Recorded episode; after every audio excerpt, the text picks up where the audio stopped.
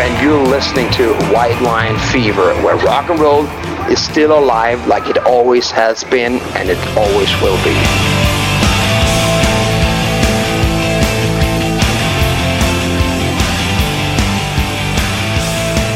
Uh, welcome to the program, and uh, it's the final start of this week's program, but the end of our interview uh, with StoneRider, um, and we talked about what's going on right now.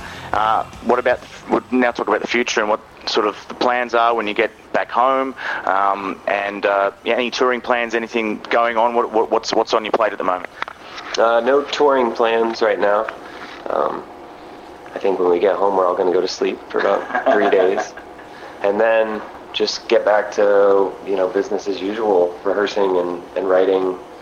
There's uh, been talks amongst the three of us of, of putting or trying to get together a new record uh, over the, the next you know maybe winter and spring or so, something like that. Mm.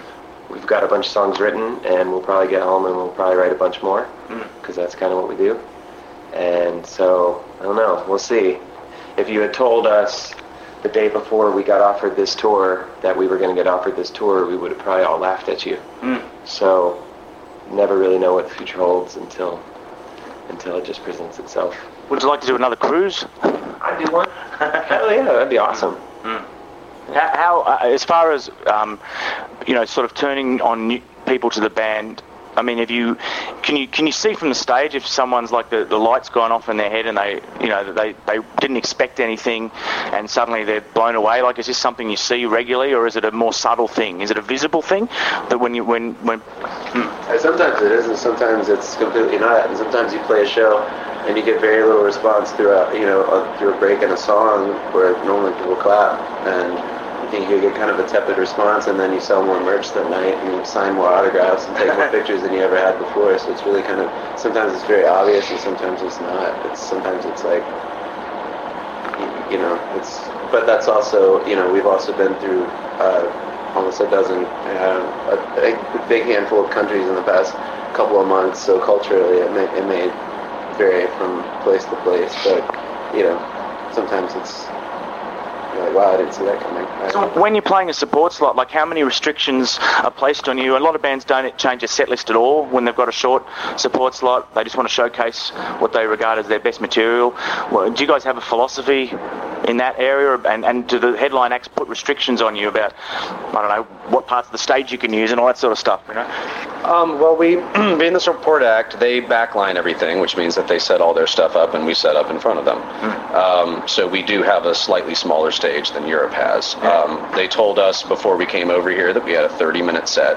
We can do anything we want to in that time. We could have a, you know, 30 minutes of free-form jazz exploration if we want to. We could play all the hits if we want to. Um, and we've been kind of mixing it up. Like some things get a better response than others, and so you know we maybe we should move that or drop it or whatever. And I think we're just about to change the setup again because we're getting kind of you know kind of tired of playing the same same ones each night. So we'll mix it up. Okay. Give us uh, your favourite uh, story or memory from this trip, and I'll leave you alone. Have you got have you got a favourite story that you can repeat? Uh, I got a story. I don't know if it's a favorite. It's hard to pick a favorite. But one night we were going to uh, Florence in Italy, and we drove from Vienna, and it, so it was a really long drive. It was something like seven, eight hours, and we had had this place set up, and the woman online was saying, "Yeah, yeah, you guys can come stay here. It's a little bit off the beaten path, but you guys can come stay here." So, "All right." It was cheap, and uh, so we drove all the way down there, and we drove into the mountains basically, and and kind of like really, really went very far away from where we thought we were going. And we got there, and it was two or two thirty in the morning or so, and the woman wasn't there. There was nobody at the place. So we we obviously couldn't get a hold of her, and it was really late at night. But it was beautiful, man. She lived on the side of the, of the mountain, and big old full moon, and it was just uh, it was so awesome. I think the purpose of our going up there was not to stay at this woman's house; it was to see this beautiful view in the middle of the night. So, No sleep that night. oh, we slept. We just didn't sleep. We On the bed. Yeah. That's all right, though, man. That's part of it. All part of it. Thanks for talking to us, fellas. Uh, give us one more song, and uh, I'll go. Uh, say I won't. Any story? Anything you like to introduce it? Any? I'm gonna go with Matt's response. It's just a bad motherfucking rock song.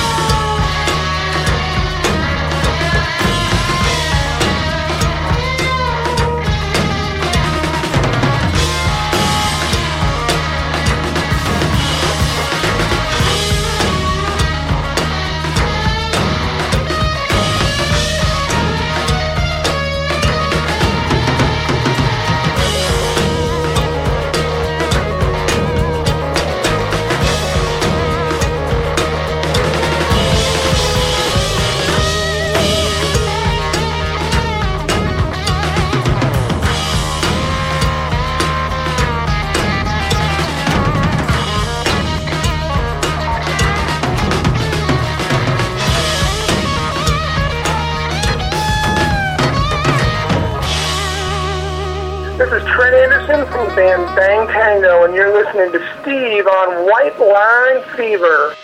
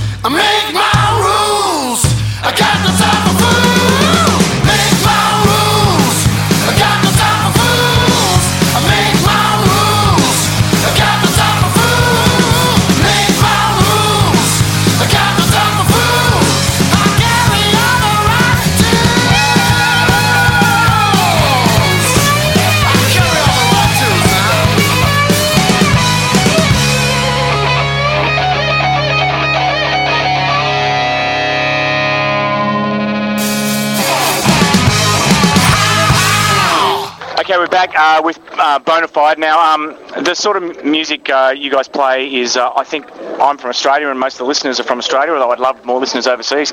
But um, would you? I mean, you haven't really left Europe yet, have you? So it's probably a bit too soon to talk about going to Australia. I mean, I remember Rhino Bucket. I don't know if you remember Rhino Bucket, but We're doing a show with them uh, in, in uh, February. Yeah. In Germany. Yeah. In Germany? Yeah. they were scared about going to Australia the first time because they kind of thought, well, because it's a long flight, or and all the it's, it's got more lethal animals than any other continent. But no, no, Oh, that's I'm scared about spiders. I don't want to go there. Okay. I, I heard New Zealand has, hasn't got any snakes. I'm afraid of the Vegemite.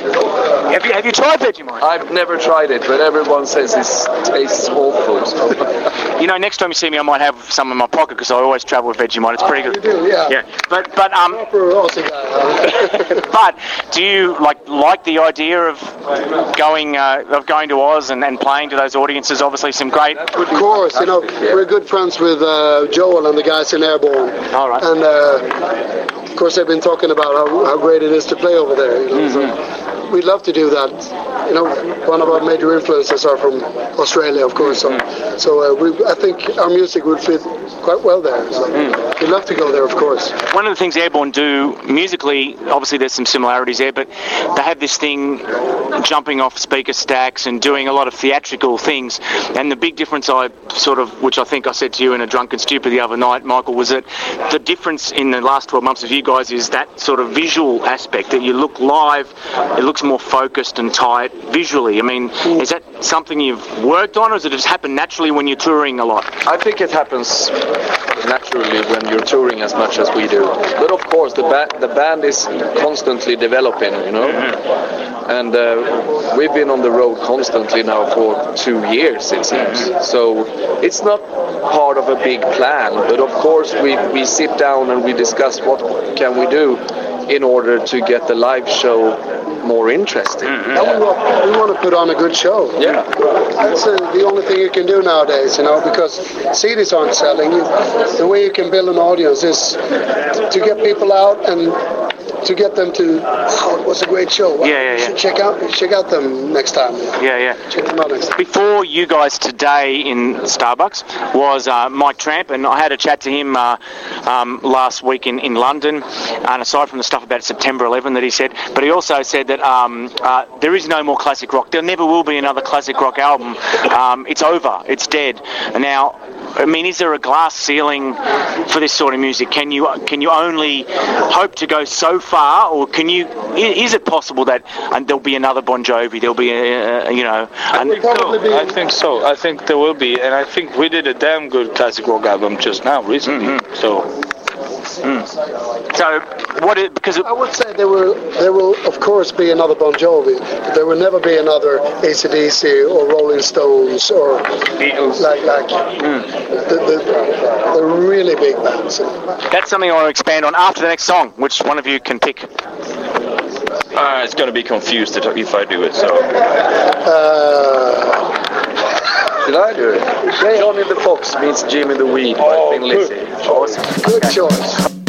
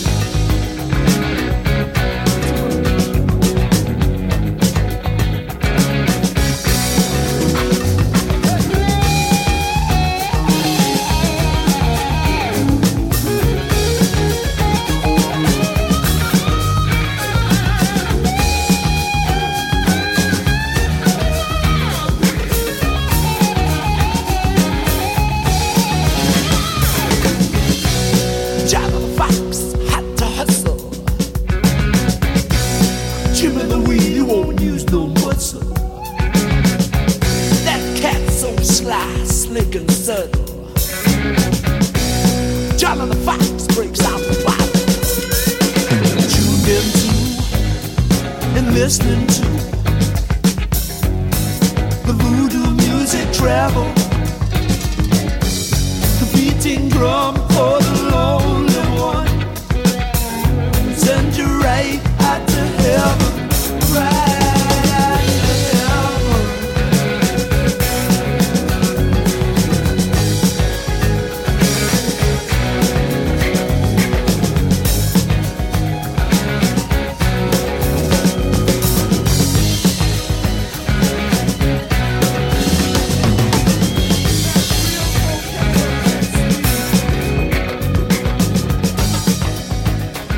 Hi, this is Marq Torien from the Bullet Boys, and you're listening to White Line Fever right here, baby.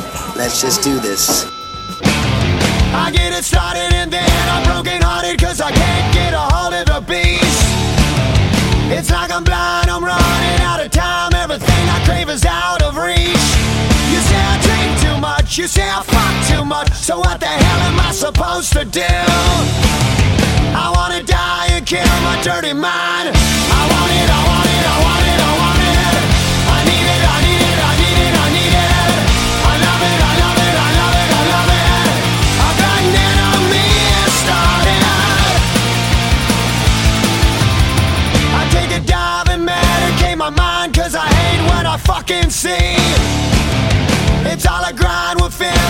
Time with the rules of society. You say I eat too much, you say I smoke too much. What the fuck am I supposed to do? I wanna die and kill my dirty mind. I want it, I want it, I want it, I want it. I need it, I need it, I need it,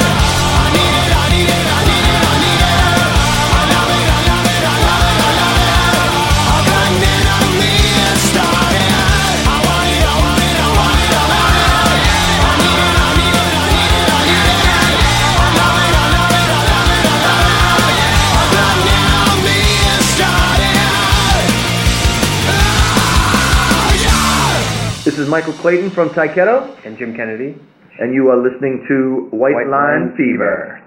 Okay, final part of our interview with Mike Tramp. We want to thank him uh, for his time, and maybe we've talked about what's happening soon, and his tour of Australia is one of the things that's happening soon.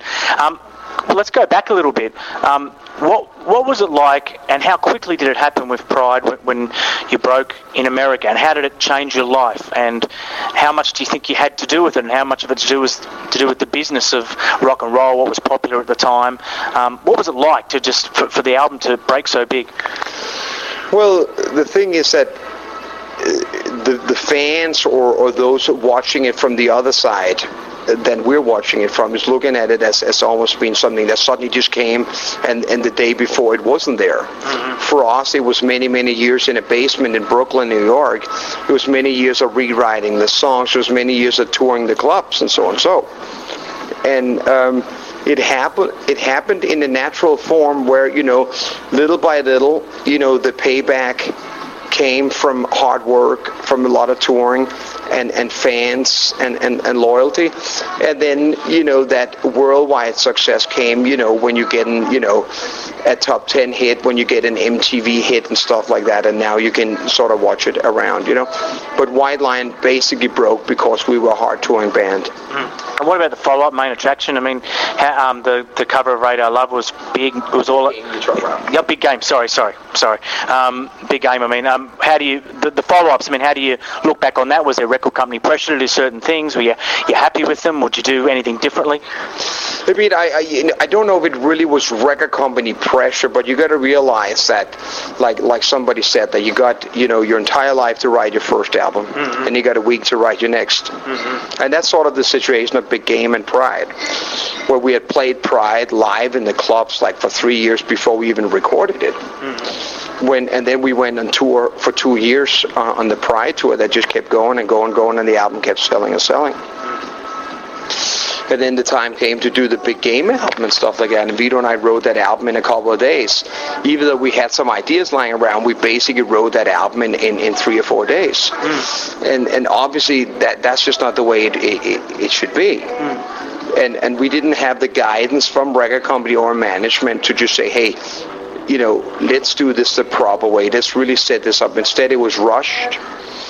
We were told that we have to get back out there, you know, and support the new album. And the album was released half a year after we had just finished a two-year tour, mm. and we were back on the road. Mm. And there's a lot of great songs on the Big Game album, but it's an unfinished album. Mm. So um, I've read two accounts of what happened in the end. One is that you just said goodbye at the airport, and because of maybe the onset of grunge, there was no. The phone didn't ring after that, and that was the end of the band. And I also read that there were that the band went bankrupt. I mean, what i- what's the truth of that? What happened right in the end?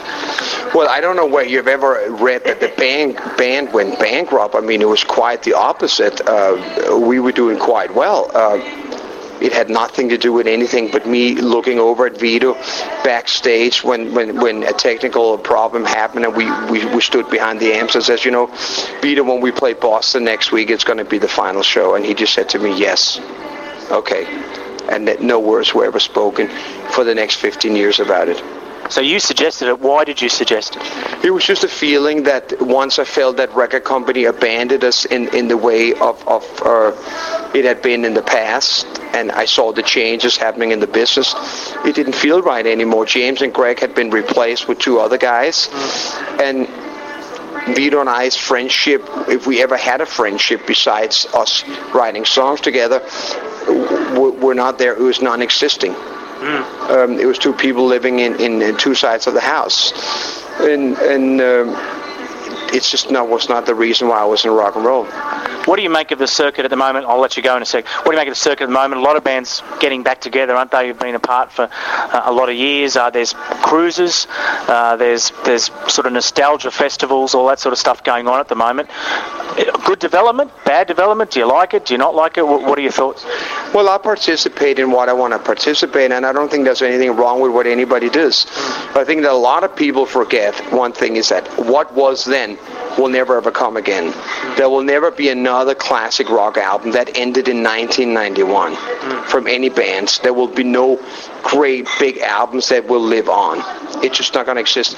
There'll never be classic rock. That classic rock belongs to the 60s, 70s, and the 80s. So in reality, you're sort of keeping the dinosaurs alive, even though their skin is peeling and, and they got, you know, arthritis and so on. So it's just the truth of the matter is that what was then will never come again. What is coming in the future will be here today, gone later today. What about the bands who are playing that sort of music now? Like the stuff that you like that, that, that- that's come out? Or what bands are playing that kind of music today? Oh, like Airborne or um, The Answer, Crazy Lixx. I don't know. Well, I mean, basically, there. I always explain the '80s that I think that at the end of the '80s, the '80s killed the '80s because every band had cloned each other and copied each other. That so many times, you know, you're from Australia yourself. You know about how surfers count the waves, and by the time it comes to the 12th wave, it's safe to put your kid down at the beach. You know, it's nothing but just a splash of water.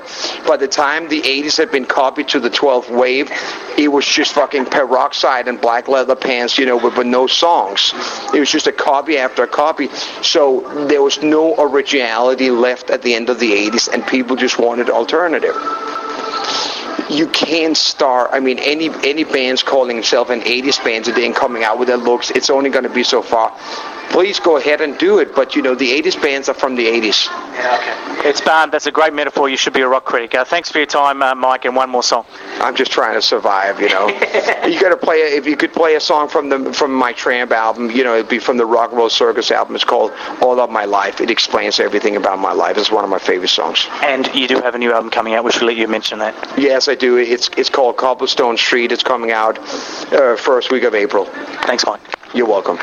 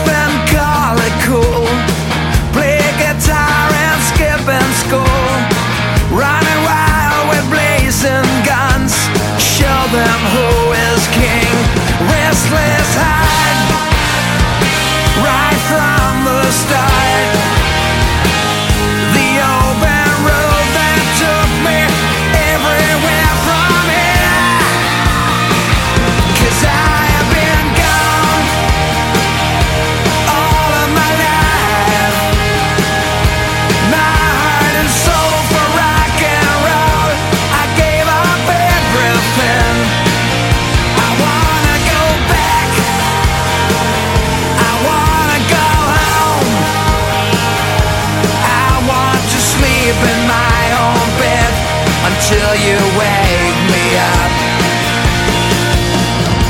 Memories yesterday, loneliness, the price you pay. Those you thought were your friends,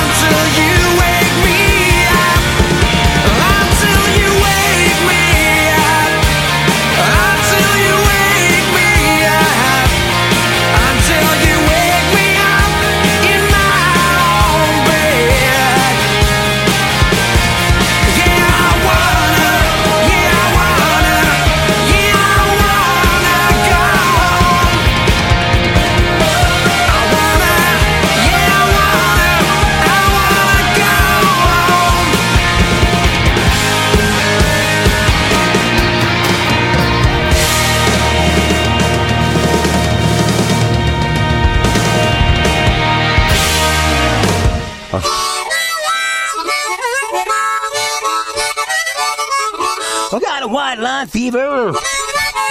Going to run land down under. Going to turn around the corner way down yonder. And I'm not even going to try to rhyme anymore. Michael Monroe here for White Line Fever and dig Michael Monroe Sensory Overdrive, the album, the band. You get a chance, come and check us out live. We're gonna rock your socks off and whatever, rock like fuck. That's what I say. Okay, come on down and rock on.